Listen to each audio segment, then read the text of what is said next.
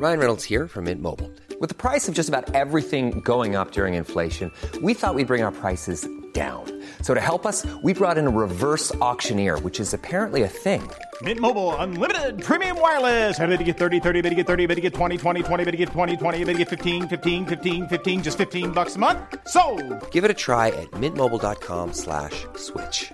$45 upfront for three months plus taxes and fees. Promo for new customers for limited time. Unlimited more than 40 gigabytes per month. Slows. Full terms at mintmobile.com.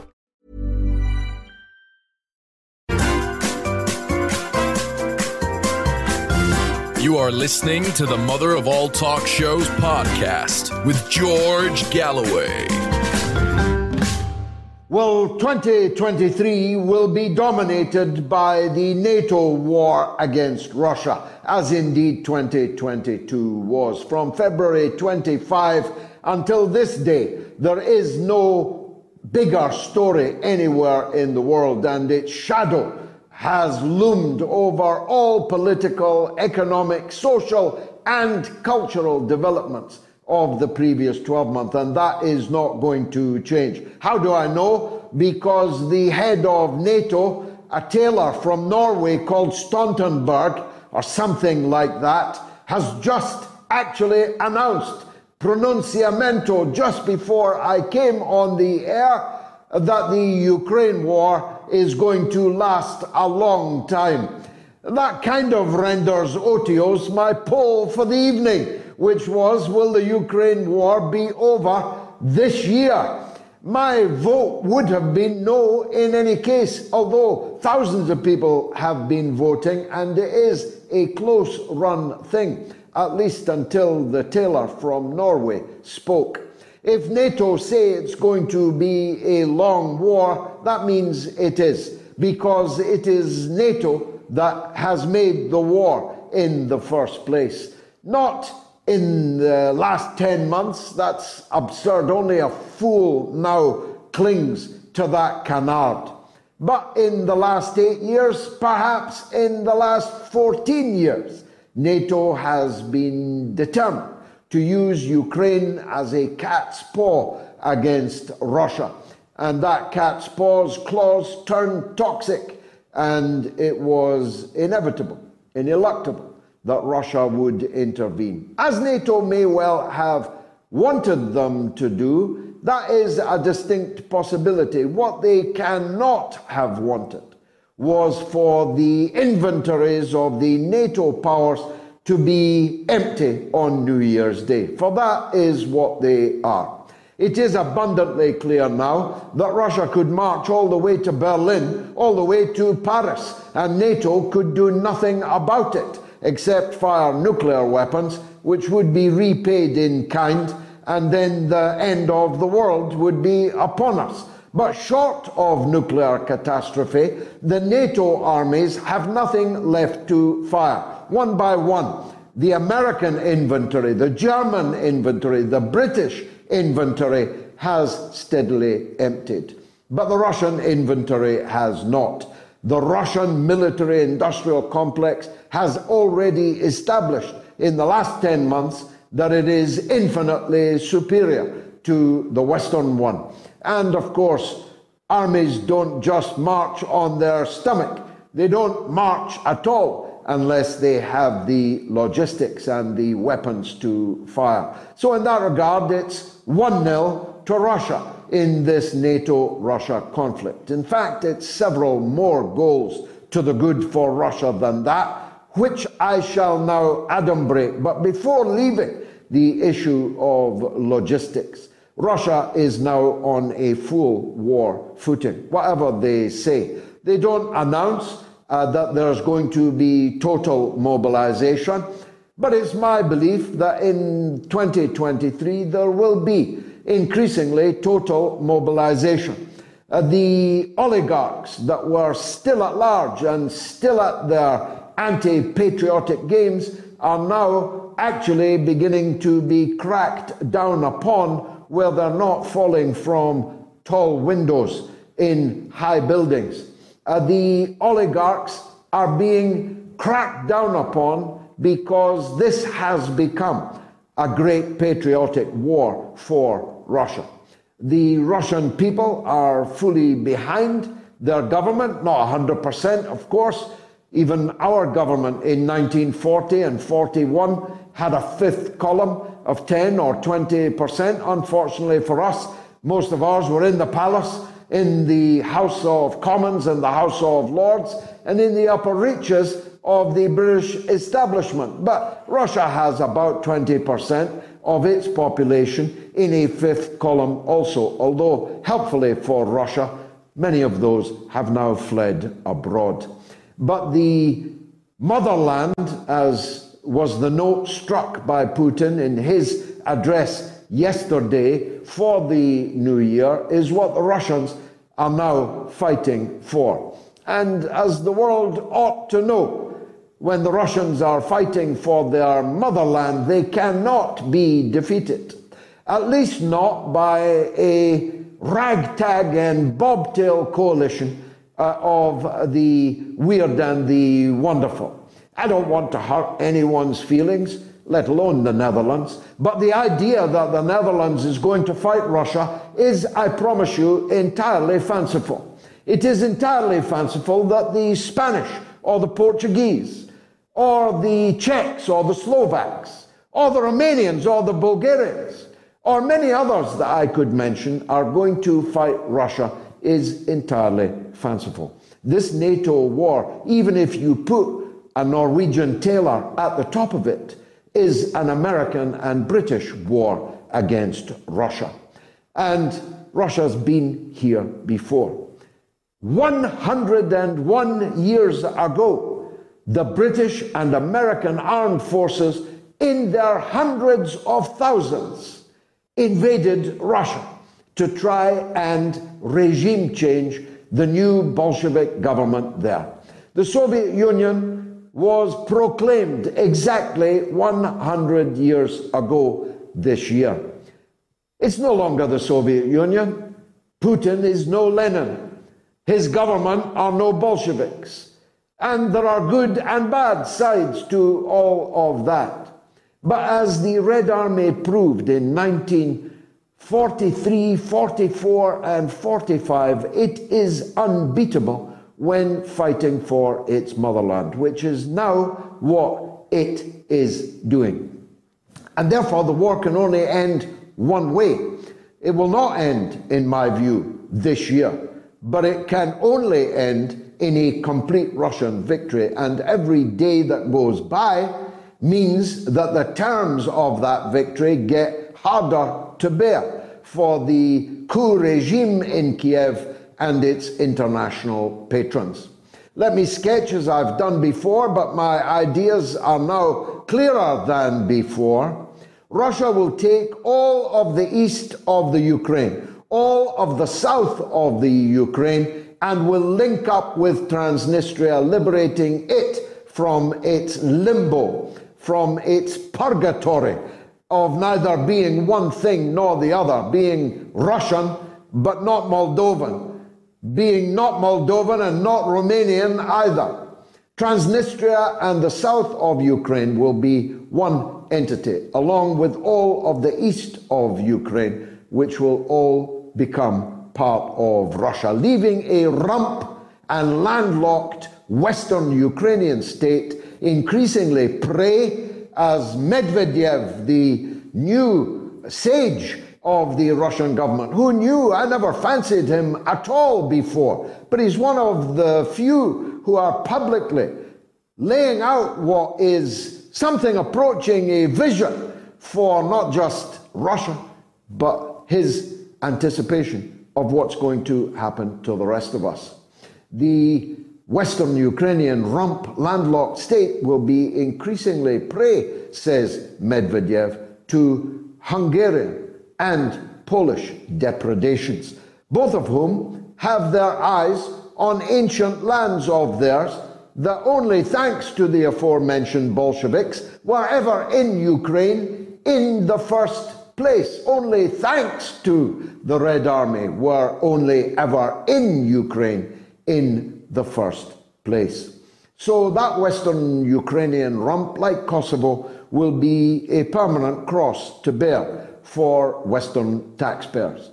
And because those Western taxpayers are going to be forced to continue the self harm, the harikiri, the economic suicide of their own economies in the name of fighting Russia, the taxpayer that's shouldering that cross will be increasingly unable to do so. So that Western Ukraine, Ukrainian rump will become an armed camp, just like Kosovo. It will be activated from time to time, just like Kosovo is being activated right now against Serbia and against its big brother Russia. And the stage is set for a long war. It will not, perhaps, be an all singing, all dancing war, an all encompassing war of attrition at least not once the South and the whole of the East has been liberated from the government in Kiev. But it will be a long war because NATO will move in to that rump state as they have moved into Kosovo and it will be transformed into an armed camp. Millions of Ukrainians will be on the move in other directions, just like the millions of others that have already done so, unlike the huge numbers of Kosovans who are to be found in any part of Western Europe. I shan't, I'll spare their blushes by adumbrating where it is that they can usually be found. Now, Medvedev's vision was that this will place increasing stress and strain on the European Union and I suspect that he may be right about that. We already have, perhaps already have always had, a two speed Europe. Uh, Franco German and in the past Anglo uh, core of the EU with a lot of satellite labor exporting countries around it, net beneficiaries of a central treasury based in the German uh, banking houses in the great chancery of Berlin. But that chancery is not what it was, and neither is its treasury.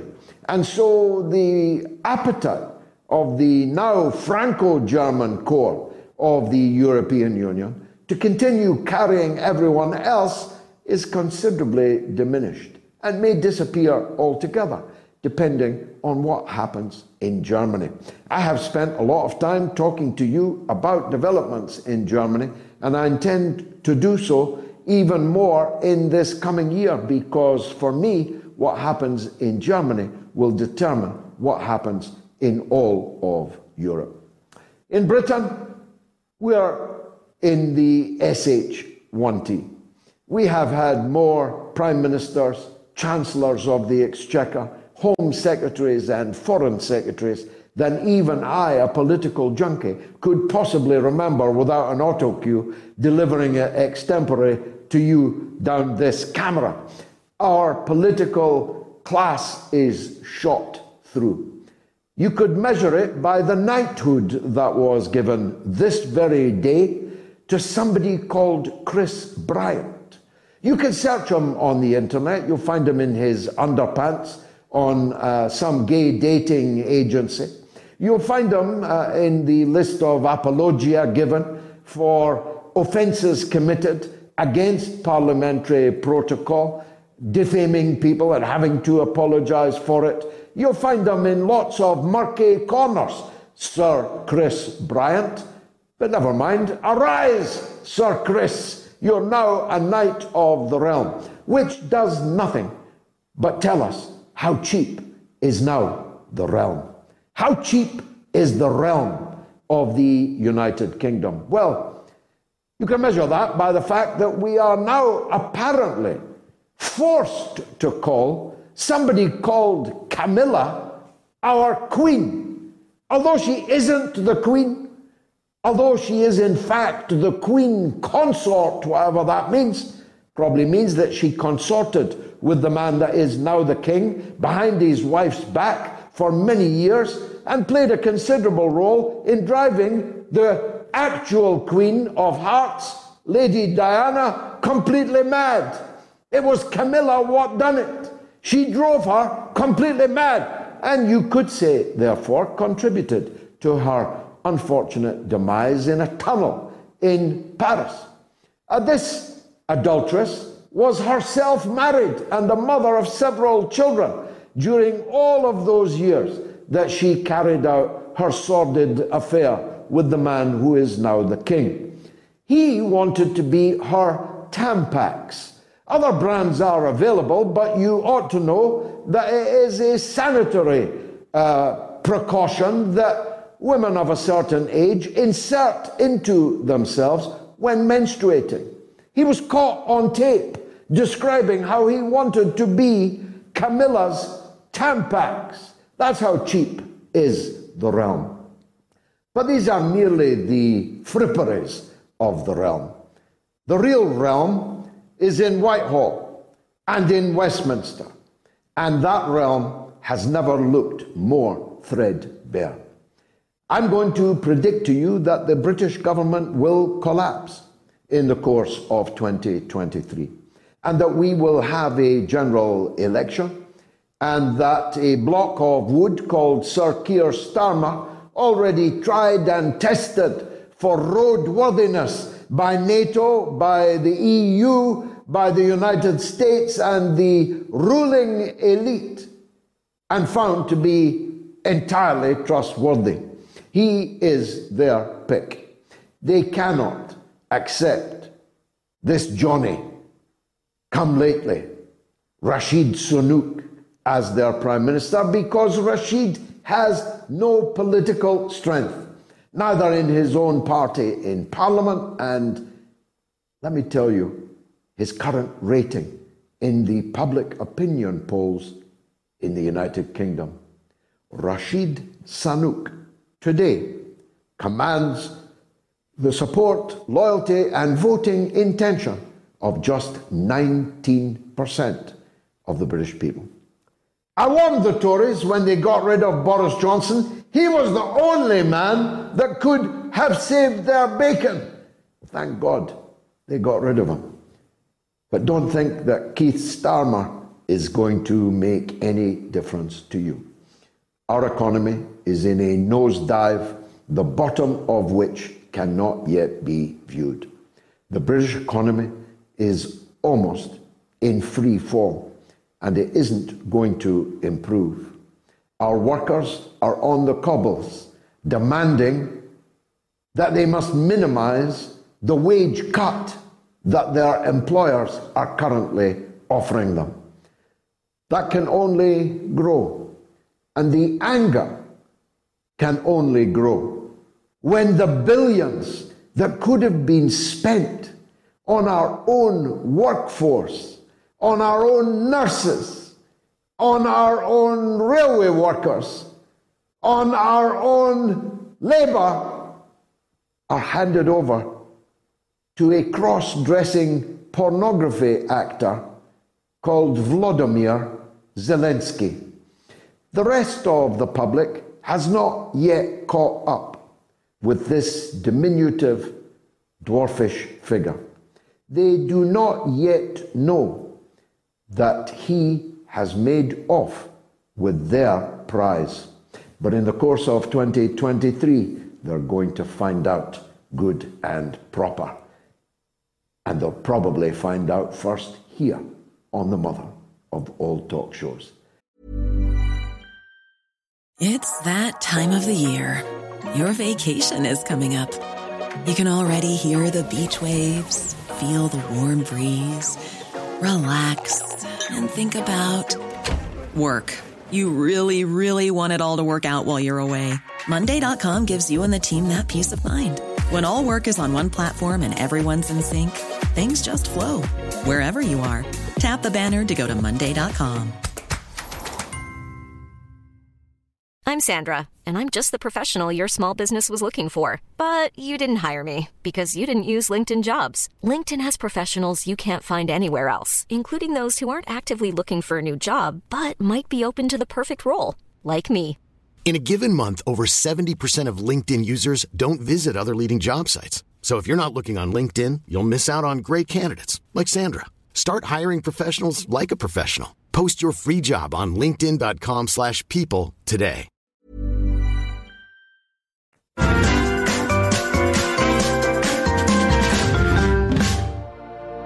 The 1897 edition of War of the Worlds by H.G. Wells. Read by George Galloway. Available only on Patreon. The cylinder was artificial, hollow, with an end that screwed out. Something within the cylinder was unscrewing the top. Good heavens, said Ogilvy. There's a man in it, men in it, half roasted to death, trying to escape. At once, with a quick mental leap, he linked the thing with the flash on Mars. The thought of the confined creature was so dreadful to him that he forgot the heat and went forward to the cylinder to help turn. But luckily, the dull radiation arrested him before he could burn his hands on the still glowing metal.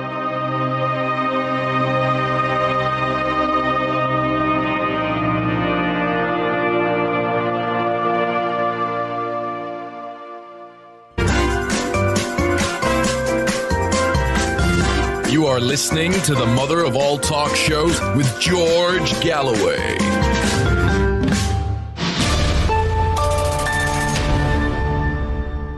Well, you can listen to The War of the Worlds by H.G. Wells, narrated by me on my Patreon page, patreon.com forward slash George Galloway. A big hello to all of my supporters on Patreon. You've been with me through the darkest days, and I will never forget you. And I will constantly replenish the content that is coming your way.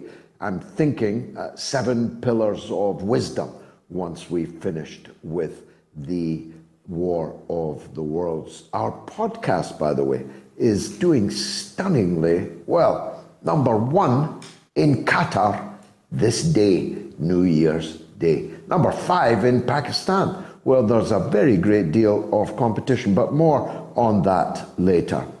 I said earlier, and I said it advisedly, in 2022, a lot of the things we thought of as conspiracy theories turned out to be conspiracy facts. Now, I myself have been unkind to some people as conspiracy theorists, and I'm still unkind to some that I regard as conspiracy theorists. But as Groucho Marx said, when the facts change, so do my opinions. And my opinions on several things in 2022 began to change markedly.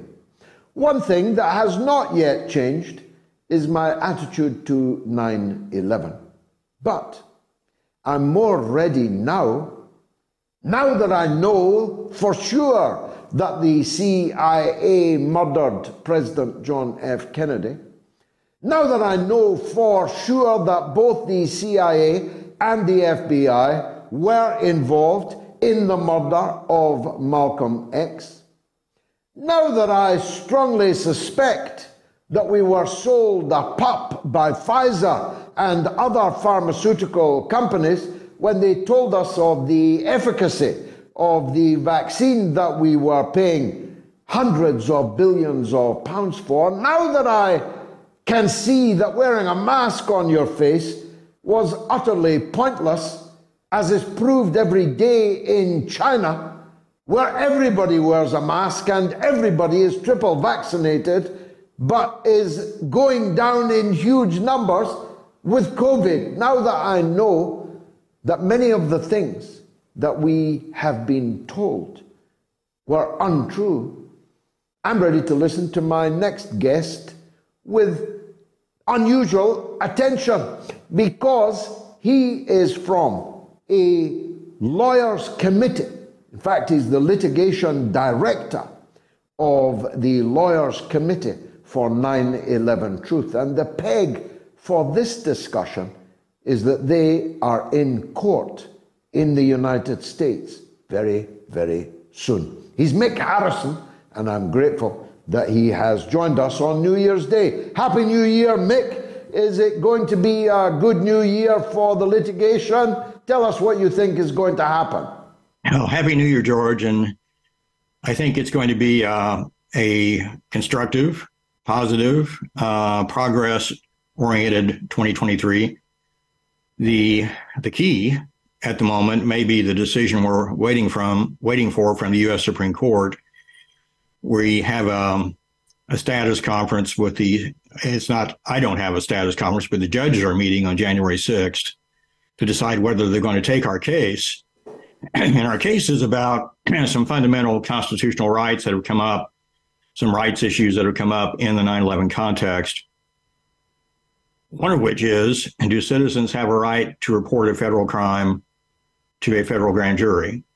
And that's a right that's been historically recognized even before we had a constitution, came over from England, and it was adopted in the U.S. Constitution as, as it existed pre Constitution. And I don't know if you know, George, the, the background for this Supreme Court case. Shall I give you a bit on that? Yes, kindly, uh, for the broader audience. Yes, and tell us what federal crime it is that you allege? Well, the crime that we allege, and in my view, as a public interest lawyer of 30 years, in my view, that we have proven, is a bombing crime. It's a crime that involves use of explosives at the World Trade Center on 9 11, which explains the complete collapse of three World Trade Center buildings on 9 11, which pretty much everyone has seen on television by now, if only in a replay. And if you watch those collapses, they look a lot like what's called a controlled demolition in industry, where you use explosives to bring buildings down. Uh, a lot of folks don't know yet. Some of your listeners may not know, George, that the third skyscraper that fell on 9 11 was Building 7. It was not hit by an airplane. The other two towers, everyone knows, uh, was hit by an airplane. Some people dispute that. I don't, and my organization does not. But what we dispute is the reason the buildings fell down and if you look at our petition to the grand jury, which we gave to the U.S. Attorney in New York, it goes through eyewitness testimony of first responders, trained professionals, uh, firefighters, police, and so forth, which, and th- these folks reported sights and sounds of explosions on 9 11. It goes through the finding from laboratory analysis of the World Trade Center dust, which shows explosives, high tech explosives in the World Trade Center dust a number of other anomalies that have been documented, even documented by government studies, that show there had to be extreme temperatures at the Trade Center on 9 11, which in fact were measured on 9 11. When I say extreme, George, I mean very high temperatures, much higher than jet fuel can create, much higher than building contents create when they burn. So, but even though we felt like that evidence was dispositive on the issue of use of explosives, when we submitted our petition, we were just asking the U.S. attorney to deliver it, meaning to hand it to the grand jurors so they could make up their own mind. It's sort of like you said at the beginning. You know, we should keep an open mind. Sometimes conspiracies turn out to be real, sometimes not. It depends on the evidence. And my organization is a follow the evidence, follow the law organization. We don't have any time to be dealing with, you know, unsupported allegations, uh, speculation. We're just looking at hard evidence, scientific evidence, eyewitness testimony, the things lawyers normally look at. And so we just asked the U.S. attorney to give the evidence, which is a 50 some page detailed petition, 50 some exhibits with the scientific evidence and the eyewitness testimony, just hand it to the grand jury. Let the grand jury decide what it thinks about this evidence. And you might be surprised to learn what the U.S. attorney did with that, uh, particularly given that there's a federal statute in our country that says that U.S. attorneys have a mandatory, emphasize the word mandatory duty, to deliver citizen reports of federal crimes to a federal grand jury, particularly a special grand jury, which is the case here. So, uh, what the U.S. attorney did was they didn't deliver our petition to the grand jury. They may have told the grand jurors that the lawyers committee reported a crime. They might have named the crime, as bombing at the World Trade Center, but they did not give our petition with all the evidence to the grand jurors. So we sued uh, the U.S. attorney in federal court to enforce that mandatory duty. And all we were asking wasn't for anyone to agree with our conclusions. We just wanted the law enforced that says the U.S. attorney must hand over the citizen report of a crime to the grand jury. Uh, surprisingly, the district court decided that uh, not only my organization, but another organization, Architects and Engineers for 9 11 Truth, a nonprofit as well as mine, and family members who lost family members on 9 11, and first responders, some of whom were our, our co plaintiffs, that none of us had legal standing to ask the court to decide the question. And so the question didn't get decided. Uh, so even though n- neither court, the district court or the Court of Appeals, disputed the mandatory duty in the statute, they basically said we don't have a right to enforce it because none of us have legal standing. And of course, our question was well, if family members of victims don't have standing and if first responders don't have standing, who the heck has standing in this country? And yeah, yeah in our view, you know, nobody would. So um, the Second Circuit, the second highest court in this country, decided our case on appeal, and they unfortunately decided to agree with the district court that that we didn't have standing to enforce the duty, and they went beyond that to do some fairly disturbing things. What the Court of Appeals said basically is it's up to the U.S. attorney solely to decide what the grand jury gets to see. Now, for those who studied the U.S. Constitution, you know that the grand jury is a constitutional entity independent of the other three branches. It's its own fixture of the federal government. The Constitution creates it that way. So it's not beholding to the Department of Justice or the executive branch. It's not beholding to Congress or even the courts. Uh, the grand jury has a lot of power and independence, at least as it was created. If you look at the Second Circuit decision, if it isn't reversed by the Supreme Court, as we're asking, uh, you know, we're going to be in some difficult times here because the independence of the grand jury may have effectively been eliminated by this decision. And what that means is, and I, expect you know this, George, uh, that the grand jury intended was intended initially to protect citizens from political prosecutions by a rogue government or rogue government officials. So they just wouldn't go after their political adversaries and put them in jail on some false trumped up charge. Grand juries are supposed to protect against that. You can't get an indictment without a grand jury signing off on it. That's an important protection. But if the grand jury only gets to see the evidence that the U.S. attorney wants the grand jury to see, the grand jury isn't independent at all. It's just going to be a handmaiden to the Department of Justice. Well, look, uh, uh, Mick, you, you, you, you've certainly persuaded me, uh, a very uh, sober, somber uh, resume of uh, what would appear on the face of it to be a ludicrous contention that uh, you don't have standing uh, if, as you say, a family member bereaved by 9 11 has no legal standing to uh, advance this petition. Who does? Uh, the answer would have to be nobody does. Uh, only the government does, which, as you say, renders the grand jury process null and void. If the Supreme Court means anything, if the word supreme means anything, you might get some relief there, no? we hope to. And that's the way the system is supposed to work. Uh, the Supreme Court is supposed to be the ultimate defender of the Constitution. And there's a an even more fundamental problem with the Second Circuit decision on the standing issue in this case, and that is it wasn't just that the Second Circuit decided we didn't have standing to enforce the statutory duty on the U.S. attorney to report the crimes to the grand jury.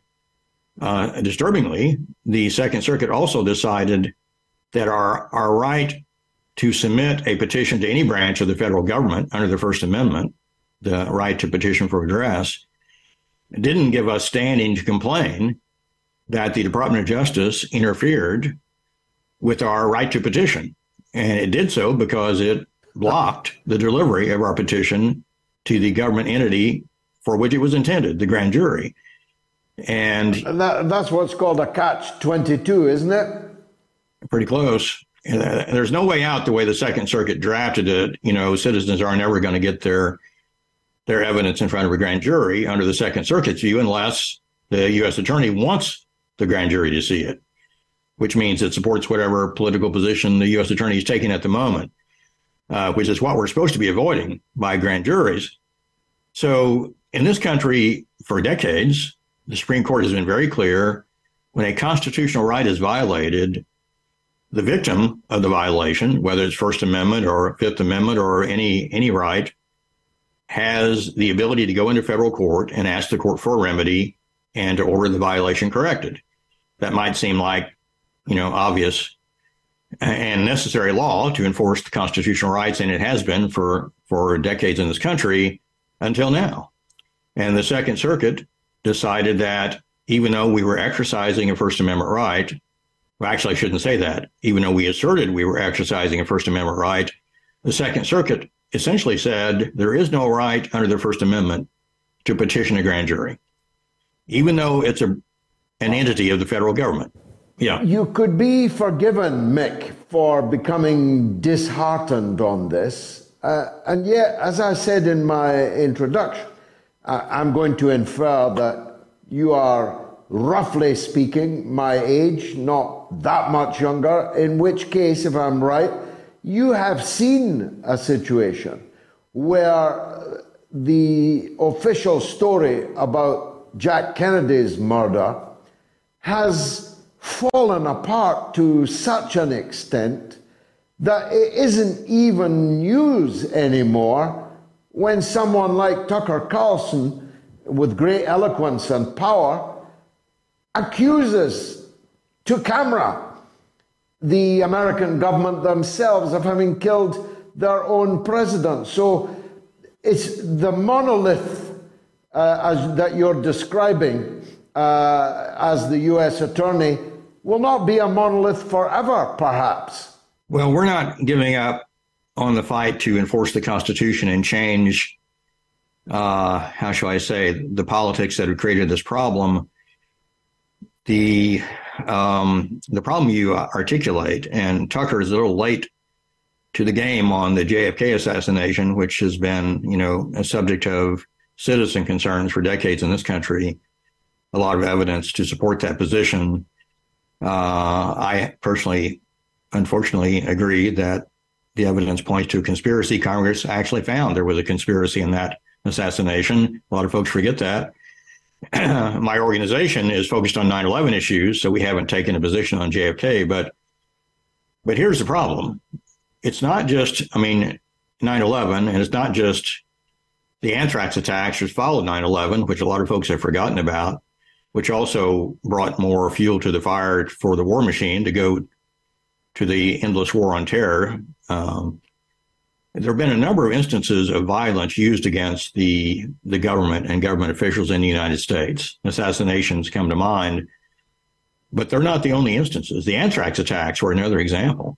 Two weeks after 9/11, anthrax, a bioweapon, was sent through the mail, and the targets of those mailings included two U.S. senators, and those two U.S. senators happened to be the ones holding up the passage, the rushed passage of the Patriot Act and they almost were assassinated. Fortunately, they were not by those anthrax letters.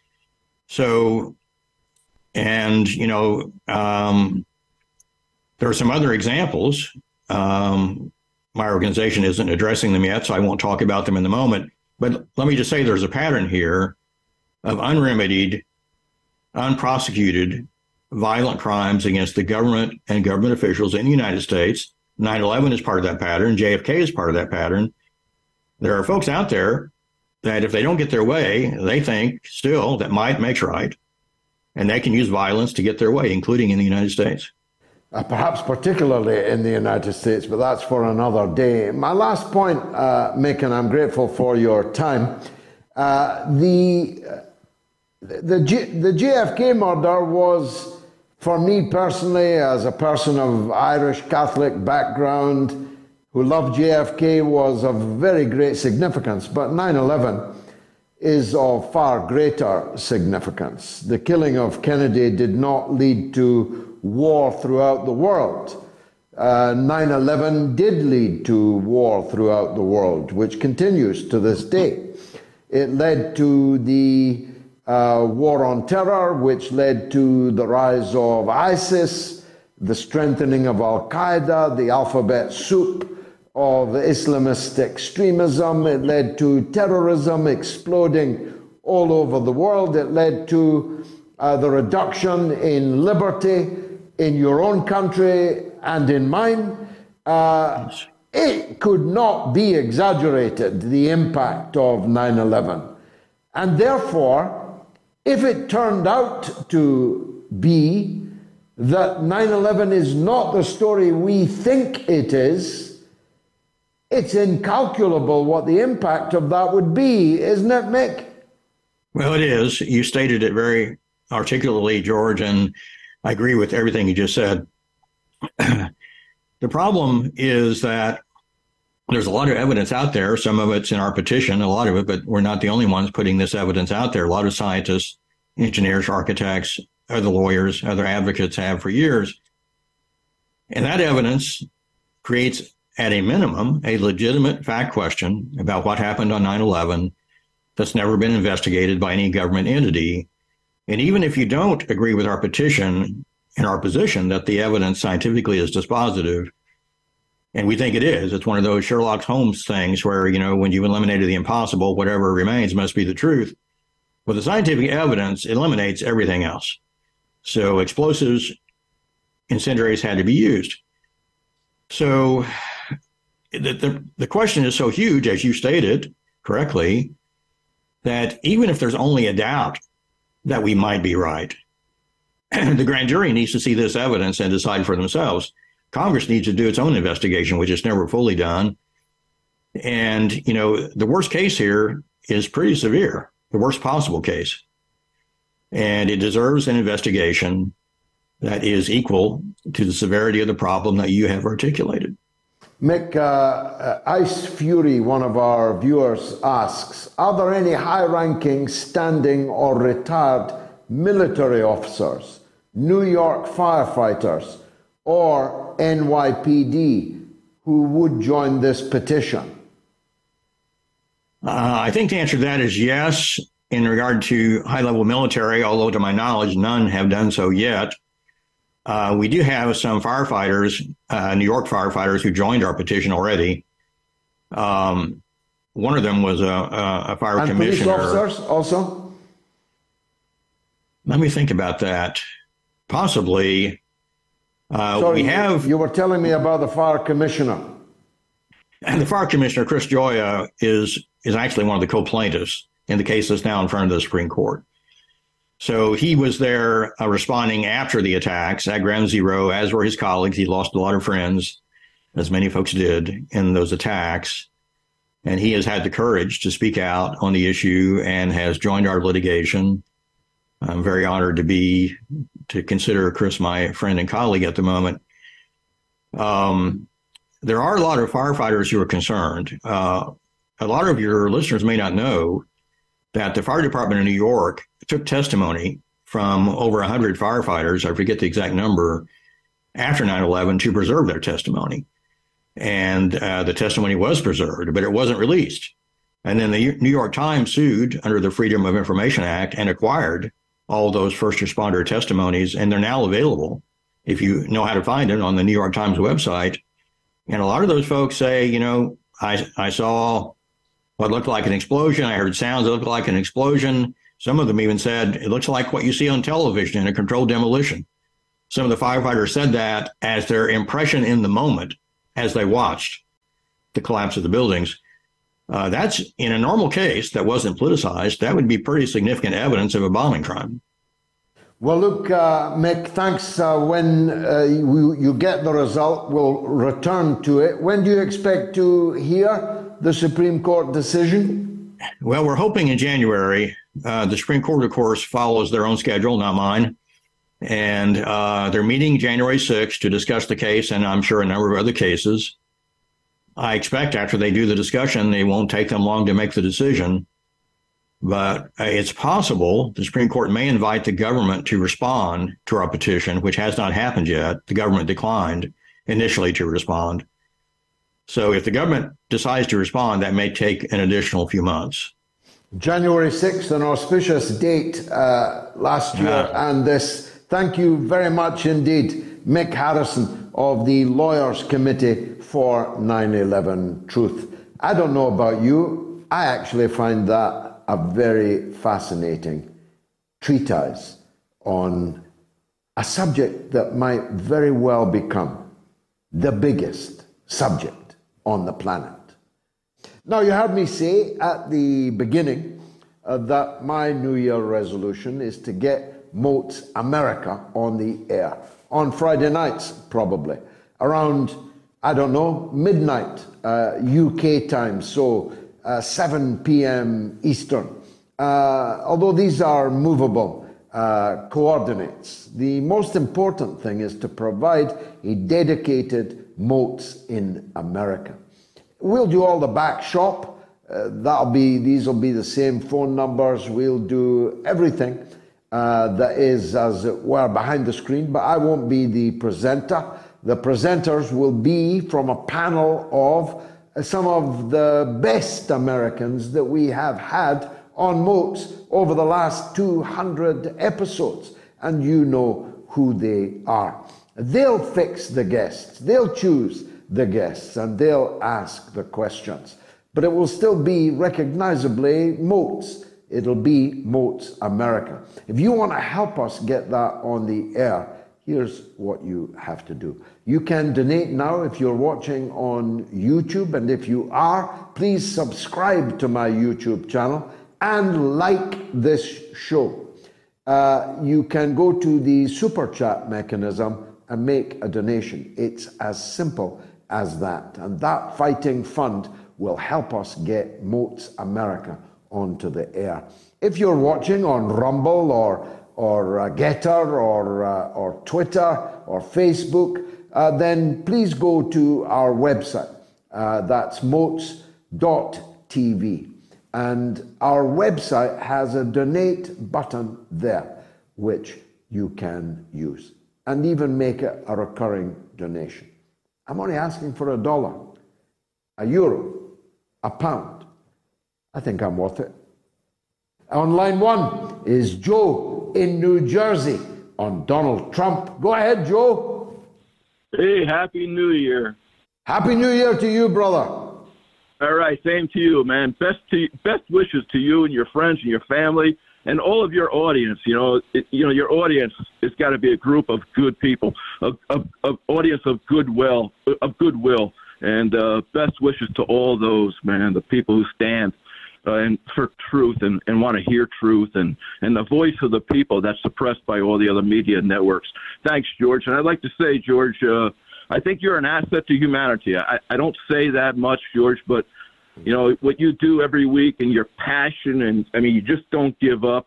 And uh, I disagree with you a lot on Trump. You know, I, I could I could argue hard with you on Trump, but uh, I, I know your your spirit of intent and your will is good, and it's for the benefit of all humanity, not for the benefit of a certain population, not for the benefit of a certain race or certain people. You know, your uh, your will and your intent is for the benefit of all. And uh, and I'll say it one more time. I don't say it often, but you are an asset to humanity, George. And I thank you. Thanks, thanks. You know. God bless hey, you, uh, Joe, for that. I'm very touched uh, by that. Go ahead. It's truth, man. I mean, it's truth. And uh, we can't forget Julian Assange. You know, and um, you know, best wishes to Julian today. You know, I don't know what he's you know feeling today or what he's witnessing, but I'm sure it's not good and uh, another victim of Donald Trump. You know, another uh, another victim. Hey, George, uh, I want to uh, comment on 911. I have some very strong uh, opinions. I believe that this was a conspiracy of Israel, Saudi Arabia, and our CIA. Israel benefited the most from 911. There's there's no doubt and that was what I consider the coup government of the United States of America. The government that no longer represented the will of the American people, no longer represented the voice or the needs or the wants or the future of the American people. Since then, they became loyalists to Zionism and Zionist ideology, and they, they wipe their feet on the backs of the American people. They uh, have zero respect for those who they were elected to represent and uh, that's gone. And uh, and uh, I, you know, this this whole uh, 911 thing. If we go back to Operation Northwoods of the CIA, which all you Kennedy folks seem to have missed. But the Operation Northwoods was put together by the uh, the Joint Chiefs of Staff, and, and it was actually terrorist attacks that they wanted to commit in the United States of America from Cuba. I mean, the whole write up is on Wikipedia. I suggest that rather than hearing it from me, you folks learn for yourselves and read it. But that was the preamble to 911. And when John F. Kennedy heard about the Operation Northwoods, where they were going to blame Russians and blame Cubans for terrorist attacks on New York City, terrorist attacks at Miami, uh, John F. Kennedy said, no way. There is no way. And he was the one that shot it down. And let's not forget that the great, one of the greatest gifts to Israel also was the death of John F. John F. Kennedy, because Johnson was a, was a stout Zionist, and and everything Israel ever wanted, they got under the Johnson administration. So we can't forget them. And um, so so uh, the the, uh, the the Operation was, in my opinion, was the layout and the plan for for the uh, you know for, for the the new coup government. And uh, other, well, look, I'll tell you what, Joe. Uh, that was uh, Joe. Joe, uh, just because of the hour, I have to stop you. But it was a most powerful tour de horizon. I disagree with you on some of the points that you made, but you made them so cogently and with such passion. I didn't interrupt you. And now it is the hour. And therefore, I need to take a quick break, after which it's my good friend Farron Fronczak from the front line in the good old US of A. My good friend Farron Fronczak is a journalist and radio. You are listening to the Mother of All Talk Shows podcast with George Galloway. Journalist and broadcaster is sincerely to undersell her attributes. She's one of our most popular American guests, and undoubtedly, if we can afford her, will be one of the presenters of Moats America once we get it up and running. And I'm glad to say, although she was meant to be with us last week, that she's here this week in all her glory. Farron, Happy New Year to you. Thanks uh, very much. You're looking fantastic, I must say. Uh, how just tour the horizon as we open the new year in the United States. How does the political lie of the land look to you? So, 2023, uh, starting out with a bang, on Tuesday, you have the new Congress that's going to be swearing in, uh, and they on Tuesday are also going to be voting on who the House Speaker will be. For those that don't know, across the pond here, the Republicans took back the House with a 222 seat majority. Kevin McCarthy, right now the House Minority Leader at the moment, um, he has, you need about 218 votes to secure that House speakership position. There are five Republicans, namely from the Freedom Caucus, saying, nope, we're not voting for you. Uh, so he has literally less than 48 hours to try to sway those votes back to his favor because if he doesn't get the majority, then it goes to the Democrats, and essentially the Democrats could, you know, bring in a, a new speaker um, and take take the helm. Um, so as far as the political landscape, pretty rocky ground, George. Starting 2023 off really well. so tell me, the, the, explain uh, to non-Americans what is the Freedom Caucus? What's their problem with McCarthy, and who would they prefer in his place? So, you know, it's interesting. Um, but members of the Freedom Caucus, uh, n- big notable names you would know would be like Marjorie Taylor Greene, Rep. Uh, Matt Gaetz down in Florida. You have Jim Jordan. Um, Se- Senator Lindsey Graham used to somewhat be a part of it when Trump was in town. Um, he's not really anymore. He's actually back with the uh, the moderate Republicans that always side with war, with the Democrats that do as well you know, the basically not a party, just the elite party again. Um, so the swamp is back alive and well, obviously. But the Freedom Caucus, they are very much, um, you know, came on the rise of Donald Trump. Uh, and we're very much about, you know, getting things done, being very pro-conservative on a lot of different issues, um, you know, balancing the budget, not a lot of spending. Uh, and as far as who they want, Um, they have floated Jim Jordan, who is a uh, Republican from Ohio. Um, he's on the House Judiciary Committee. If you've ever had the time to watch a congressional House Judiciary hearing, Jim Jordan was the guy, you know, especially during the Hunter Biden laptop stories and stuff, where he would be just drilling uh, people that were testifying before the House Judiciary Committee. Um, and he, you know, he, another notable one was Trey Gowdy, who recently had left. Um, but it was those two on those committees that would really hammer down uh, those that were testifying. So they've floated Jim Jordan. They've also uh, floated the House Minority Whip, Steve Scalise, which, if you don't know, there was the congressional baseball game a few years back, and he actually was one of the congressmen that was shot and survived. Um, so they've talked about him. The problem with Kevin McCarthy that they have, George, is that they think that Kevin McCarthy um, a, since it's the Freedom Caucus and they kind of were pro Trump, they don't like the fact that it seemed like he sold out Trump or that he didn't defend him enough. And they also don't like the fact that they just don't think he's a strong enough candidate. They don't think that he's going to be able to tell the Democrats, no, there's a new sheriff in town. This is how it's going to be. Kevin McCarthy kind of taking that role of, well, we need to compromise in order to get things done.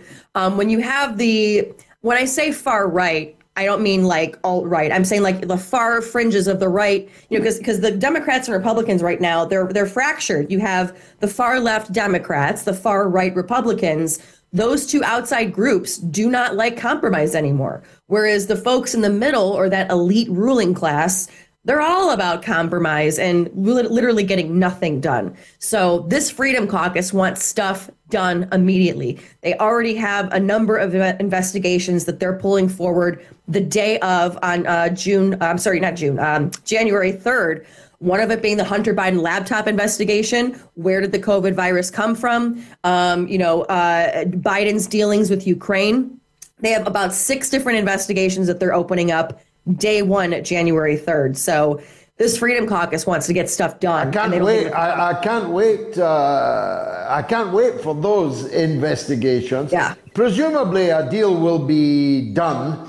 Uh, they'll be talking Turkey and carving out pork out of the barrel and so on as we speak, uh, because it's inconceivable that a pro-Trump uh, rump is going to allow the Democrats to take back uh, the speakership of the House. So either uh, McCarthy has to step down or uh, the, these five will be bought off, don't you think? Well, and that's one of the things that Kevin McCarthy is actually offering is before, in order to have a Speaker of the House step down, it had to be a member of the leadership that would ultimately bring it to the floor for a vote. Kevin McCarthy, to get those five votes, has been saying, hey, I'll switch the rules because that rule was put in place by Nancy Pelosi, uh, the Democrat. Kevin McCarthy saying, hey, you know what? If you vote for me, I'll make it so that it doesn't have to be a leadership position. Anybody can bring it to a vote to, to have the speaker removed. So that's kind of one of the concessions that he's been trying to make. Whether those five Freedom Caucus members are going to bite, TBD. We'll find out Tuesday. Absolutely. Uh, now, you mentioned uh, Trump. Um, we're only viewing him from afar and only intermittently because he's Lucky actually been surprisingly low profile uh, over here. Uh, mm-hmm. so here's my guess it's probably wildly wrong uh, that uh, Trump's light has dimmed a little. Is that yours? You know, it's interesting. Like I was mentioning before, the Republican Party, as well as the Democratic Party, um, they've fractured uh, to either pro Biden or he's too old, get him out when it comes to the Democrats and bring in some fresh blood, um, which is why Nancy Pelosi stepped down um, as House Speaker. Um, you also have on the Republican side those that are still very much pro Trump and call everything that's been going on with him, for example, the latest January 6th House committee hearings and their final report that was released last week, calling it just this, since he started, this witch hunt. And then you also have the Republicans that are saying, you know what, he's just too controversial. The country is starting to kind of find some level of normality. Let's bring in somebody new. A lot of people talking like a Ron DeSantis, talking about a Tim Scott of South Carolina, um, you know, a number of different people including uh, one of them who ran for governor, Darren Bailey of for Illinois. Um, there's talks of him floating his name out there to see, you know, what what he could do now that he has moved since to Chicago to study co- Chicago corruption, my hometown. It's very corrupt. Makes DC look like it's just child's play. Um, but it's one of those things where you have a lot of other people that are talking about putting their hats in the ring, but I don't think we're going to start seeing a lot of people jumping in the race until this summer. And they're just going to be poll watching every single day until we hit, you know, May or June. Of course, there's always the possibility that Trump could run as a third party candidate. I saw that referred to uh, the other day, but he would only do that if he felt that it was going to be too much of a struggle to get the Republican nomination, uh, wouldn't he?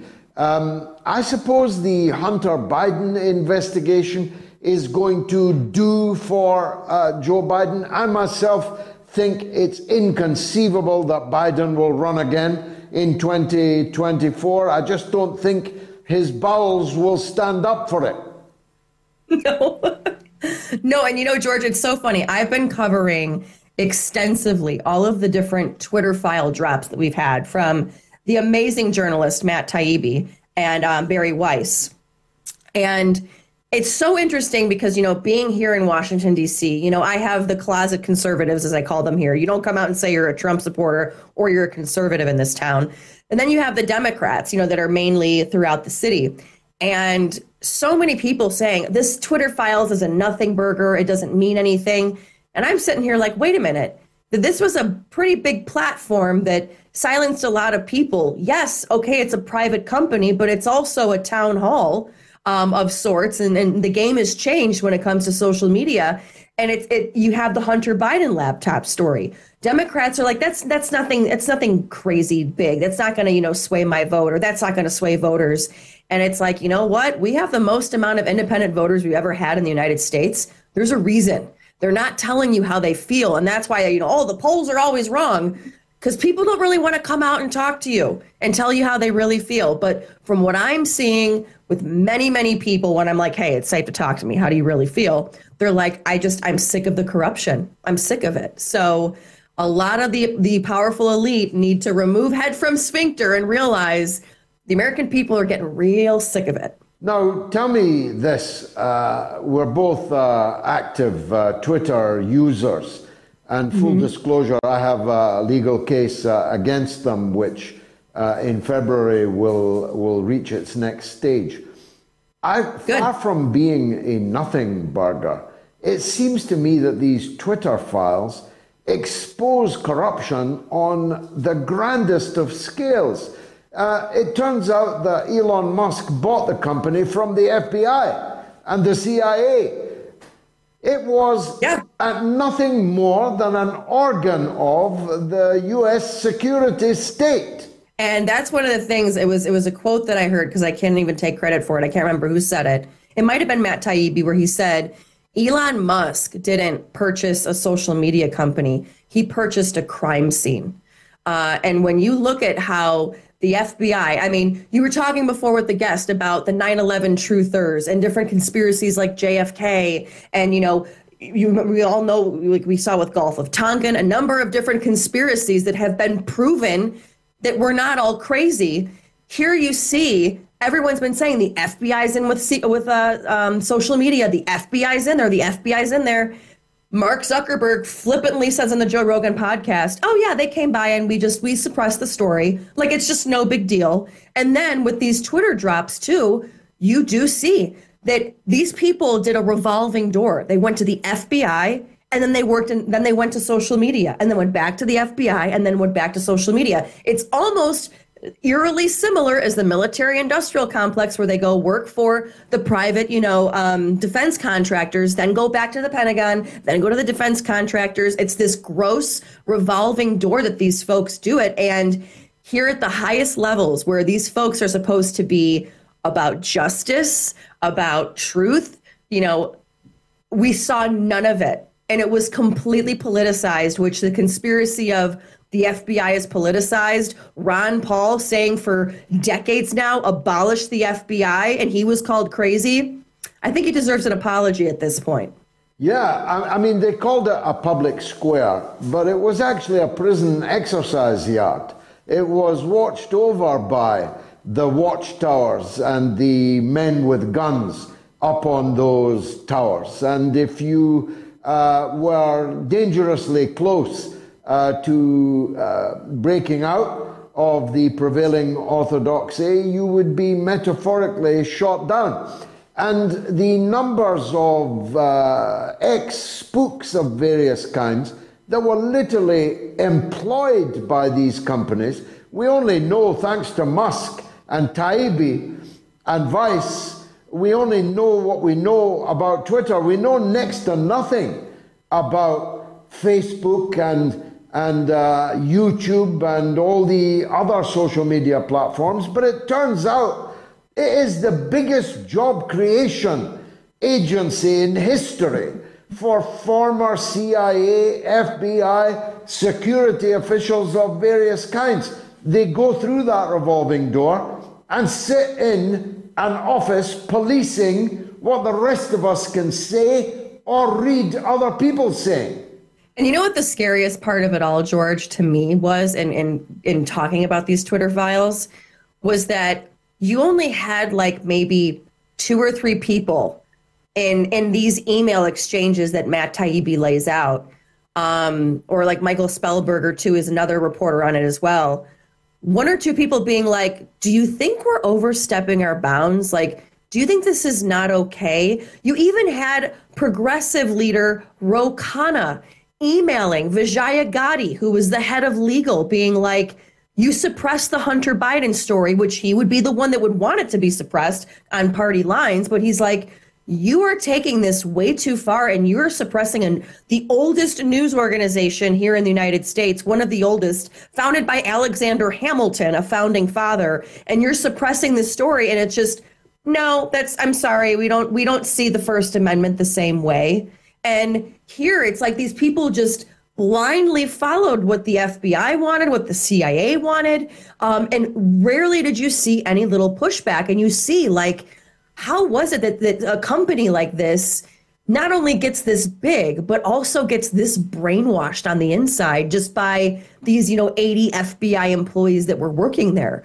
Um, it, it's just it makes you think like are we doomed with humanity that there was only a few like people saying or is this not okay? And that to me was the scariest part of it all. And props to those who have come forward and you know one of them even saying i was the one that pushed back. I was the one that questioned Um because um, it's probably not a safe position to be in right now. I mean we see we've heard what happened with jfk very scary position to be any kind of exactly. Mm-hmm. your car might yeah. just suddenly start accelerating and the brakes uh, don't work. Farron Fronczak as always. Thanks very much for joining us. Glad you've got your voice back, and we'll see you Thanks, again George. soon. Thanks for Happy. joining us. Uh, now, uh, Farron, who's Farron Balanced on Twitter, has just donated $20 on the super chat. Thank you very much, uh, my dear. Let me take a quick break and then I'll take your calls. Flexibility is great. That's why there's yoga. Flexibility for your insurance coverage is great too. That's why there's United Healthcare Insurance Plans. Underwritten by Golden Rule Insurance Company, United Healthcare Insurance Plans offer flexible, budget friendly coverage for medical, vision, dental, and more. One of these plans may be right for you if you're, say, between jobs, coming off your parents' plan, turning a side hustle into a full hustle, or even missed open enrollment. Want more flexibility? Find out more about United Healthcare Insurance Plans at uh1.com.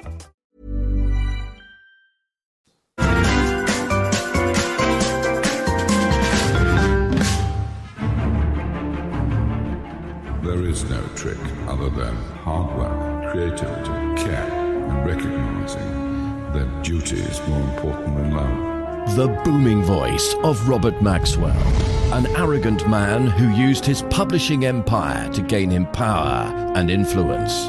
But in this shocking account, never told before in this way, George Galloway recalls his first encounter with Maxwell. It looked like a, a grizzly bear uh, advancing towards me and punches me with these giant fists, like sides of ham, right in the solar plexus. So hard that I literally bent double. Then, after George exposed Maxwell as a crook in Parliament, it was war. Every one of his papers, the Daily Mirror, then following the Sunday Mirror, the Sunday People, the Daily Record, then a few days later, the Sunday Mail in Scotland. Even the European, which he then owned. All over Galloway. Scottish Daily News journalist Ron Mackay was there. Every night, presumably when he had a drink in him, he would boom over the tannoy about the the, the, the, the cretins, the fools. The, the majority of the workforce believed that he would take it over and their jobs would be secure. But of course, he didn't. He just disappeared. And then. The millionaire newspaper publisher Robert Maxwell is dead. What really happened? Did Robert Maxwell jump or was he pushed?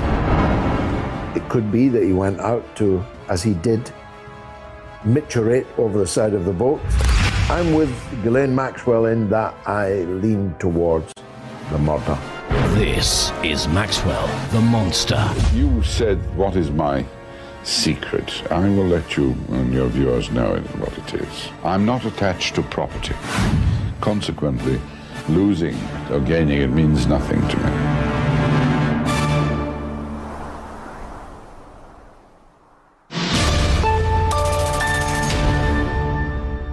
If you knew Maxwell like I knew Maxwell, you'd know just how hollow and vainglorious that last statement he made really was. You can get the Maxwell tapes uh, from my Patreon page, patreon.com forward slash George Galloway. Some YouTube comments. Christopher Dobby on the 9 11 story says the towers fell down because they were compromised by being hit by a jet plane. The first to fall was the second building as it was hit further down the structure. Yeah, of course, I mean, I'm, I'm not uh, disputing uh, that, Mr. Dobby. I'm wondering why Building 7 fell, though. Uh, Baron Saturday says, Tam Pax Romana. And Viking Ericsson says, I am Norwegian and very ashamed and angry with Stoltenberg. Indeed so. And Uzi 1 millimeter says, those of us who warned the left about Starmer before and even in the months after the leadership election were dismissed as tinfoil hat cranks. No longer, I can say, Damola Adeyeye says, not that I'm a royalist, but it's a tall order to predict the demise of the royal family within 12 months. Even King Charles can't manage that. I'm not sure I predicted that, Damola, although I'd welcome it. And Coffee says Nostradamus claimed Charles's reign would be short lived as he'll abdicate in favour of a male who didn't expect to be king. My money's on Edward, not, as most claim, his half wit son H. Cruel, cruel. Tom is in Glasgow on the Ukraine. Welcome, Tom. Happy New Year to you. Happy New Year, brother George. How you doing? Salam alaikum. How you? Walaikum salam. Nice to hear from you. What would you like to say? Long time no speak, yeah. Uh, well, just listen to your stuff on uh, the 9 11. I remember talking, I, I listened to Dennis Goldberg on the 12th of September, the day after it, and he said undoubtedly this was a state sponsored terrorist attack because, and if you look at America, they've got a system, the system for flying planes is called intercept friend or foe, where planes are, you know, they, they, they, they, they can be, they, they've been known to, to go off course and they've got a system to track them down. They've got numerous Air, uh, Air Force bases all over the eastern seaboard where fighter jets can do six, seven times the speed of sound and could have easily intercepted any of these jets, but didn't do it. And indeed, Donald Rumsfeld was running so-called training courses. And then if you look, that there was documented evidence that weeks before it, that there was a company in doing maintenance work there, how first responders, who many of them have died sadly uh, after it, stated that they heard pop, pop, pop, pop, pop, pop. Three buildings came down, two planes hit the buildings. If you look at the Pentagon, day and, t- and the 10th of September, Donald Rumsfeld said two trillion has disappeared from this building. If you look at the damage that happened in Lockerbie over 10 mile radius, if you see the damage at the Pentagon, where did the wings go to? If you see the the, the, the stupid evidence they gave it was a missile that came in because it couldn't possibly be a jet. There's so many questions that have to be asked. I mean, on your old previous uh, thing you were on, George, uh, I was on from way back then, over 20 years, and if they can kill their own president in broad daylight and get away with it, these people have the chutzpah of the devil. And I've been saying for over 20 years, and George, I'm, I'm, I'm happy that you've changed your tune because I remember back in the day saying about it. I changed my tune about the independence. I'm now against independence. It's good to hear that you're on the side. I mean, if you look at and, and all player um, and fair play to you because the, the, the lies and the deceit that is given out about Ukraine is just despicable. How the the the, the Nazi brigade in there once again funded by America you can look at George W. Bush's grandfather, Herbert Bush, tuned, bankrolled uh, the, the, the Nazis to 30 billion away back in the day. America has been funding, and Britain as well, uh, to try and take out the, the, the Russian state, the Soviet Union, for over 100 years. And the lies have been told constantly how anyone can believe the, the, the lies that come out from Britain and America, all power to your elbow, George, for putting people like Scott Ritter on. And me, I say, I've got an American grandfather. If you ever want anyone to stand in for you for your American show, I'd put my hand up, brother. I love you to bits. It's been a long time since I spoke to you. I've missed speaking to you. And God bless God what bless. you've done in this show. And keep God up, brother. You. God bless the Celtic. God bless you. How I, I, I wasn't aware of who you were when I invited you to speak but I'm jolly glad that we've uh, remade our acquaintance. Tom in Glasgow uh, was a regular caller. Uh, throughout the near 20 years now that this mother of all talk shows has been running. Very, very nice to hear from you again. Let's stay in Scotland, but in the posher part, to Edinburgh, where Timothy wants to talk about Ukraine. Timothy, welcome. Happy New Year. Happy New Year, Happy New Year, George. I've actually moved from Edinburgh. Recently came back down to Northampton, so unfortunately, Tim, Tom, Glasgow, Edinburgh can't have that. Um, can't have that um, inversion. Okay. Um, All no, right. So. Um, what I was going to say was like just so that people have kind of a, a concept of how the Russians view the um, just normal, ordinary Russians view the conflict. It's that obviously they're pro um, Russian, they're pro um, special military operation. But I was talking to my granny yesterday, and it's just obviously it's, it's a strain on the family. But um, the thing is, what people understand okay it's like it, about the length of it it's like people understand that it that it kind of has to drag on because of um, all the things that are happening outside of it. So geopolitically like decoupling and the de-dollar like from the US and the de-dollarization and everything that these things take time because these are all structures that have to be reformed and that's that's a bureaucratic process and so on. Yeah. however fundamentally the, the hurt is that it's like but we're dying uh, like we're, we're getting killed. And what she was saying was that yesterday there were 83 or so um, soldiers being returned from uh, Ukrainian hands, and then she's like, "Oh yeah," on TV they're saying, "Oh yeah, woohoo, they're they're back," and there's this whole fanfare and so on. But then they're they're crying. They're they're without legs. They're tortured by um, the more barbarous elements of um, the Ukrainian armed forces. And again, I won't compromise my too, my, myself too much on um but again, it's like knowing people who are fighting. It's just, it, it's obviously scary. And then it's the frustration is that it, it, it's like why again why is it that it's us that are having to suffer? And obviously it's like there's economic fallout here but it's like but the lives are being lost. Well whose are they? Where it's like obviously it's the Ukrainians but that's one thing. But it's like again it's like we're having to be sacrificed again. And then obviously here people absolutely not understand. Like when I was in Edinburgh I had a Russian flag outside my window. It was luckily not subject to too much abuse I only had to wash it a couple of times from the eggs thrown at it but um, it, it, it's just I don't know. It's um, yeah about the, the, the lies being peddled by the state um, in terms of the Ukraine, and it's just.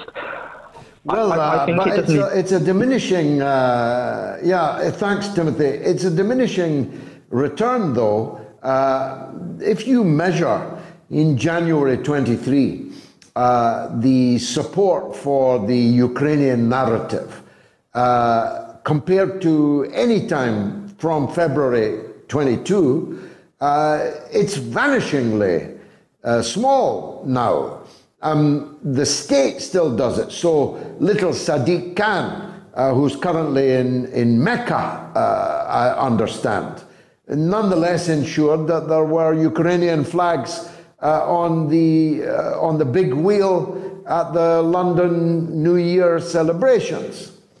But there's no Ukrainian flags in Mecca or in Saudi Arabia or anywhere in the Arab world or anywhere in Africa or anywhere in Asia or anywhere in mainland Europe other than the official flags of government and local government, sometimes the police force.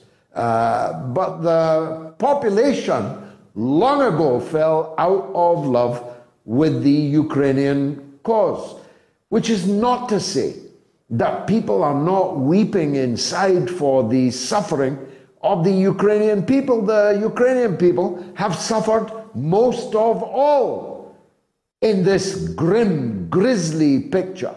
The Russians also have suffered. And thirdly, the European public has suffered economically on a grand scale, and it isn't even really started yet. You ain't seen nothing yet to what you'll see in 23 on the economic front. The one group of people who have not suffered at all are the oligarchs that run the United States of America. They have made a fortune out of everybody else's misery. Timothy, thanks for the opportunity to make that point. Thousands of you have voted. Uh, most of you seem to think the war will be over in 23. Thanks again for all your super chats. Summer of 1970 gives 10 US dollars. Says thanks for the 9 11 segment, George. Thank you. A slave of Allah gives one pound 79 pence. Bismillah. And D.R. Deeb gives £1.79. GG, the best. Thank you. Lawrence Lee gives 20 Canadian dollars. Ronwell Nagales gives 2 US dollars and wishes us all a happy new year. And the Vinyl Dreamscape gives $199. We need your voice, George. Farzana Razvi gives $199. Cyril O'Reilly gives 20 US dollars. We may be related, Cyril O'Reilly is my late grandfather's name. Happy New Year, says Cyril. Uh, Peter Teichmuller gives 20 Canadian dollars, says Happy New Year from Canada. I've been spreading the word to my friends about your show. All the best to you and yours in this new year. And Linda Petit gives 10 pounds sterling. Thank you, Linda. Michael Jenka gives 10 US dollars. Uh, 2022, 2023 in the bush. Hola Ebofin gives two pounds. God bless George. Happy New Year. Thank you. And Gerard White, wow, gives 50 pounds sterling. Thank you, Gerard. I uh, greatly appreciate that. And Justin Daniels gives five euros. Uh, just before 9 11, says Justin, some Israeli businessmen put money on those airline stock dropping and made billions. Watch loose change and the dancing Israelis. The trouble with these things, Justin, is that they turn out not to be true.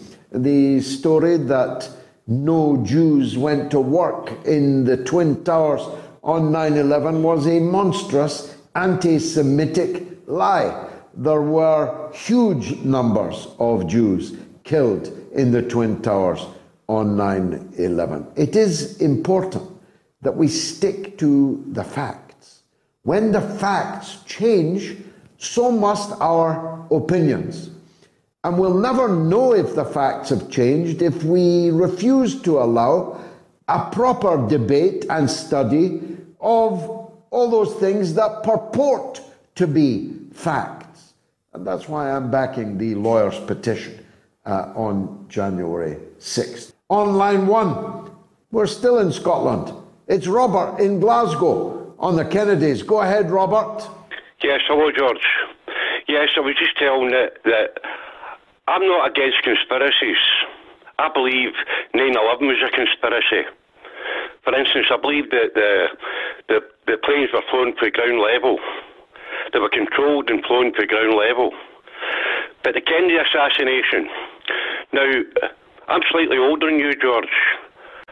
I, I turned 11 in October 1963, a month before the Kennedy got shot. Now, where I was, I, rem- I can remember to this day the teacher telling the classroom, Do you know President Kennedy? And I nodded because I'd heard of President Kennedy, but I didn't know anything about him. Now, I was in a place, I was in a place with two other schools, pupils with two other schools, uh, my age group, in a place called Galloway House, down in Galloway. Uh, now, as I was growing up, uh, I was the same as everybody else. I used to think it was a, a conspiracy, especially after I saw the Zapruder film. Uh, I think it was made public five or ten years after Kennedy got assassinated. And I saw the Yeah, film. 10 years, yeah. Yeah, I saw the film uh, that was made in the 1990s. But what changed my mind was I saw a documentary that was made. I think it was made in 2003, 2004. Uh, 40 years after, uh, 40 years after Kennedy got assassinated. Now, I think I think it said that the American government made this documentary, or they financed this documentary because they were that concerned about all the conspiracy theories going about. Now, in this documentary was the youngest member of the Warren Commission. There was a woman that worked in Jack Ruby's club. There was a ballistic expert, a forensic expert, and an expert in organised crime. There was also Lee Harvey Oswald's brother, amongst others.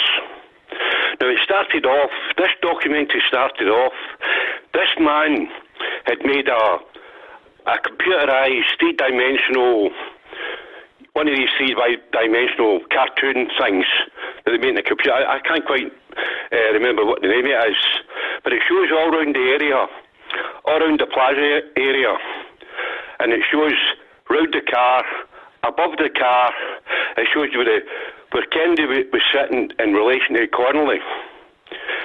He was sit, his seat was placed slightly to the left of him. I think that was so that when Connally when Connally turned round, he could see the president better, rather than sitting right behind him. Now it shows you the first bullet missed. The second bullet hit Kennedy's upper back, went through his neck, went through the back of Connally, came out just below his nipple, and hit his hand. The third and fatal bullet hit Kennedy in the back of the head and blew out the front of his head. They, gave the angles of the, of the, of the shots. They went back, followed a straight line, and the two shots went straight back to the, that compository window where Lee Harvey Oswald was said to have shot him. That's where the bullets came from. Then he showed the Zapruder film. I don't agree with that, uh, Robert. Uh, uh, I don't agree with that. Uh, but finish your point. But the points you're making now about the ballistics are absolutely rejected by me and by many others. But go on. Okay, right. Then he showed us a Brugger film. Now, the first bullet missed, and, you, and, you, and he says, "You see, you see Connally. He turns to his right because he thought he'd heard something." The second bullet that went through the, that went through the two men. You see, you see Kennedy slouching slightly to his left, and he's put his hand up, and at the same time, Connally's lapel on his jacket is disturbed, and there's grim- grimace in his face. And what he said was, both, both men reacted at the same time, and what he said was, the single bullet theory isn't a theory, it's a fact. Now, hmm. he also he also gave the time between each shot, and he said that he said that that was enough time to make each shot. And It must have been about- some marksman, this Lee Harvey Oswald. Yet there's no evidence at all that he was any kind of marksman uh, in the slightest. I've got to press on, Robert, not because it's not interesting what you're saying, it is, but because there's a legend on the line. It's Norma in Bristol. Happy New Year, dear Norma. Hello, George. Um, it's not too happy at the moment. I've got family illness um, on my relative side that's very serious. But um, it's no good me dwelling on it. I just wanted to tell you about, um, you know, um, Alice Mahon died on Christmas Day. Can you hear me? God rest her soul. She was a good friend of mine. Yeah. Yes, she was a I good mean- friend of mine. I, I knew she was, George, and I can remember at the um, Iraq War debate, she was the only woman MP in Parliament that actually spoke against it. And uh, I, I had great admiration for her. She was in her 80s, and she was a very special person, you know? Um, She was 85. Uh, she was a former nurse. Uh, she was an activist in the Nurses Union, as was then NUPE, the National Union of Public Employees. She came into Parliament as a working class champion, as the salt of the earth, and she proved to be one of the most assiduous parliamentarians that I sat with over the nearly three decades I sat in the House. She was a gem, an absolute jewel of a woman. Uh, she, of course, as you say, opposed the Iraq War, the Afghan War, uh, but uh, perhaps more with more difficulty.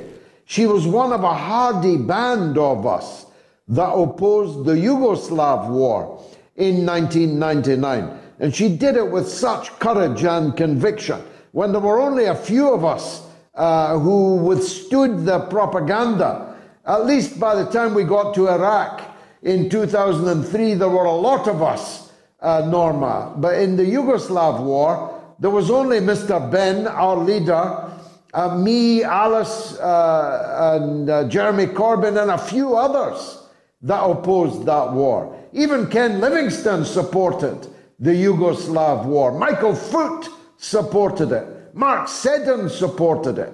Tribune supported it. We were a hardy bunch, and Alice was one of the hardiest of us.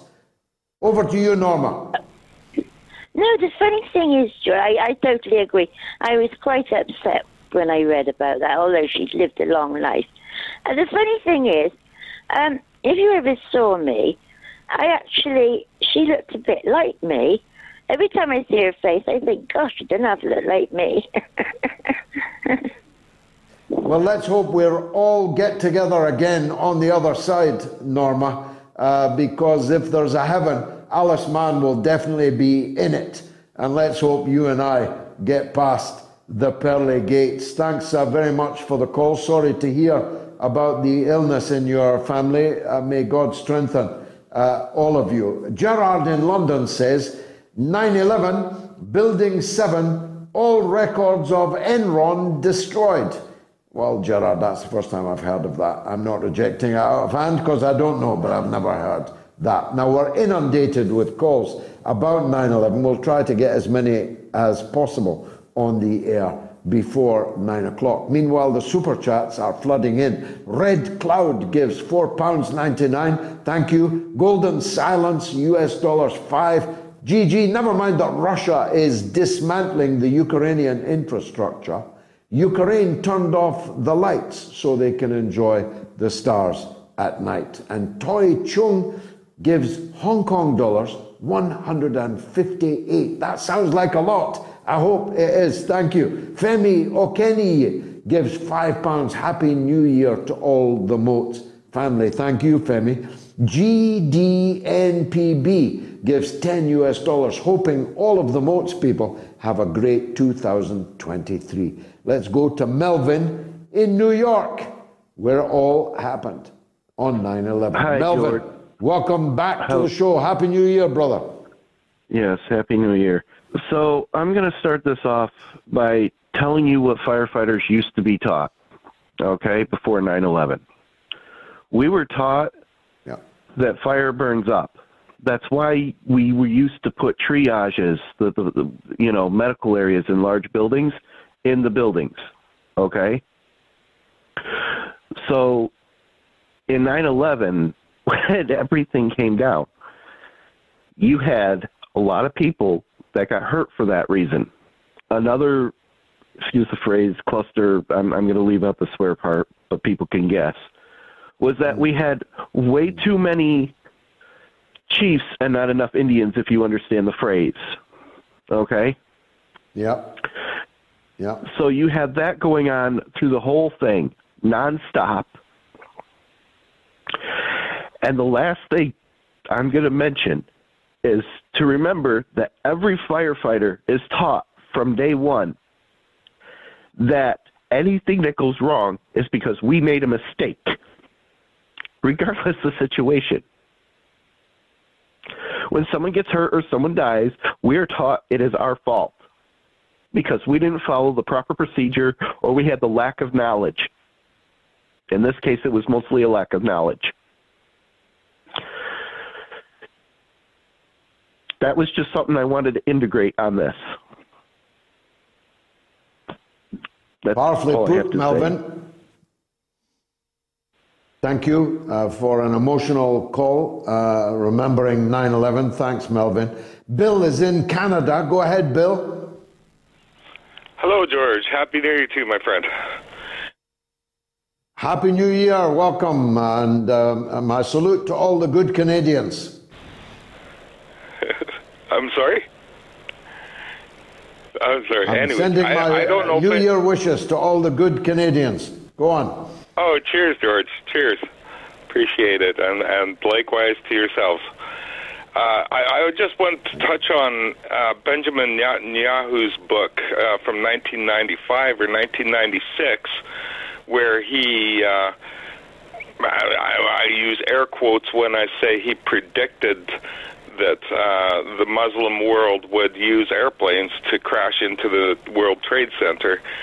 And unless you've actually got some input into this operation, there's no way he could have predicted that enough to write it in a book. I, I, I really, really believe Israel played a part, not not What's the the name of that book, Bill? Uh, I, I, I'm not. I, I'm not a big reader of the writings of uh, Netanyahu.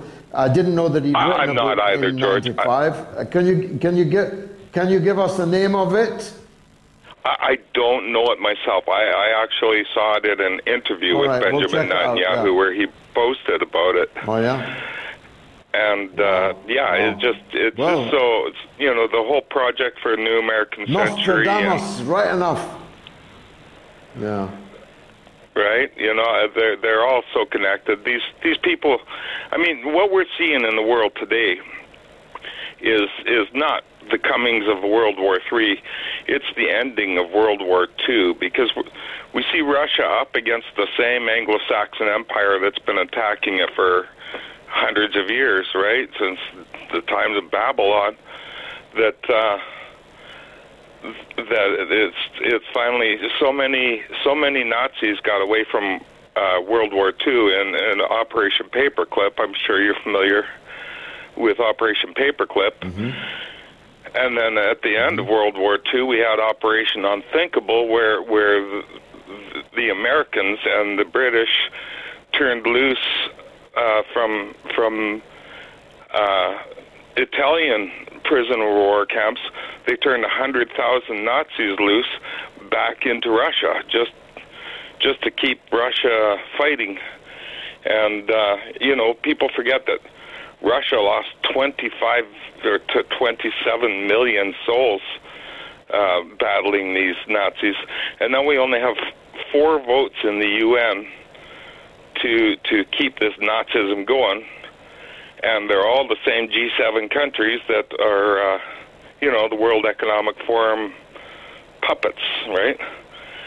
And uh, yeah, I, I think uh, Israel plays played an integral role in in 9/11 with with the uh, remote airline technology that. Uh, uh, I forget his name. Hmm. Uh, I don't. uh, yeah, Israeli- I mean, I've got no evidence. Uh, I've got no evidence of that bill, and I highly doubt it. Uh, and as for Israel being a beneficiary of the wave of radicalization that was unleashed by the Western response to 9 11, I very much doubt that as well. The truth is that extremism and fanaticism and hatred has swept the Muslim world and swept many Muslims in the Western world in a way which is deeply inimical to the interests of harmony and the interests of, uh, of, of uh, intercommunal relations and the interests of Israel. Israel is not safer today as a result of 9 11. So, if they had been involved in it, it was a severe miscalculation on their part. People make miscalculations, so one cannot rule this out. I myself am not convinced uh, that the 9 11 atrocity was not carried out by the people who later claimed that they carried it out, namely uh, elements loyal to Osama bin Laden, the leader of Al Qaeda.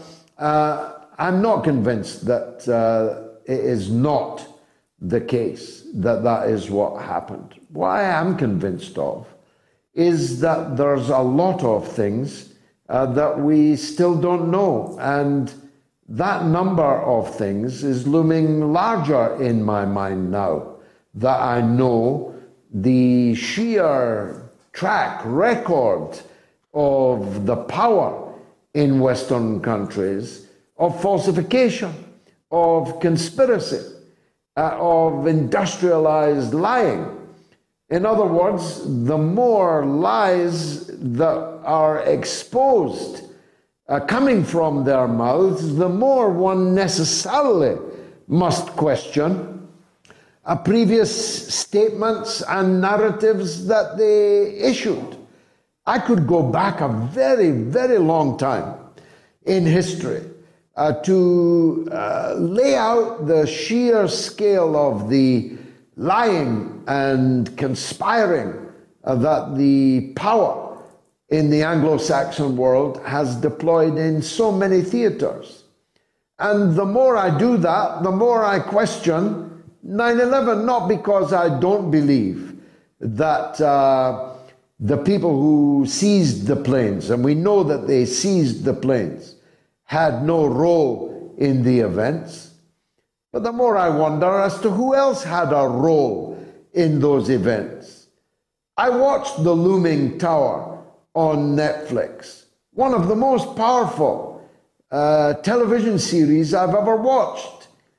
I can't believe that these sons were allowed to learn how to fly and to pay little attention to how to land a plane, only how to take off with one or how to take control of one.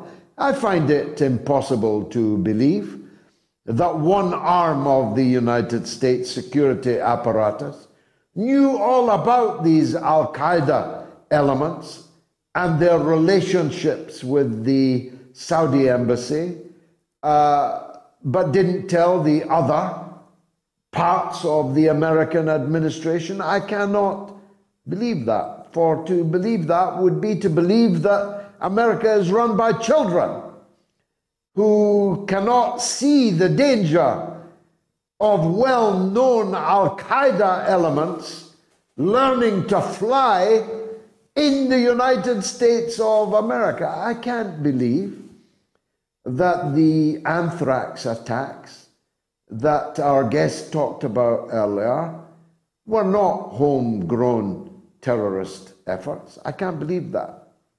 I'm absolutely persuaded that the people who were sent the anthrax envelopes were sent them by people acting for the American security state themselves, because by then at least, 9 11 had been seized as a casus belli for a war throughout the world, a very, very ill conceived one, which had the opposite effect of that which it's claimed it was intended. I can't believe that an American government that murdered its own president in broad daylight was not capable of blowing up Building 7? How could I? I'm not saying they did. I don't know if they did or if they didn't. But don't ask me to imagine that it's inconceivable that they did, given that I now know the FBI and the CIA conspired together to murder Malcolm X in the Audubon Ballroom in New York. If I know that, why would I consider it inconceivable that they did 9 11 or at least played some role in it? Why would I imagine that so much of the 9 11 report has been suppressed? Why would I imagine that the petition should not even go before a grand jury to decide whether it has any merit or not. Why would I believe an American government that used 9 11 to seize unto itself plenipotentiary powers, tyrannical powers over its own people, and grant them to the security state? A security state that is now deciding whether these words ever reach you or not, at least on YouTube, Facebook, Twitter, Instagram, and other platforms on which I'm now talking to you. Given that I know all of these things, why would I clutch my pearls like a maiden aunt at the very suggestion that the US government may have been involved in 9 11. I would be a fool to deny the possibility that there is more to 9 11 than we knew or even now know. And whatever else I am, ladies and gentlemen, I ain't a fool. I'll be back, God willing, on Wednesday at 9 p.m. UK time for the midweek Mother of all talk shows.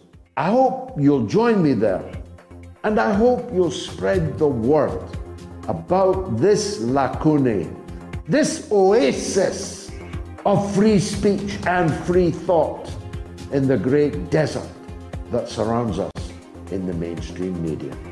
Happy New Year.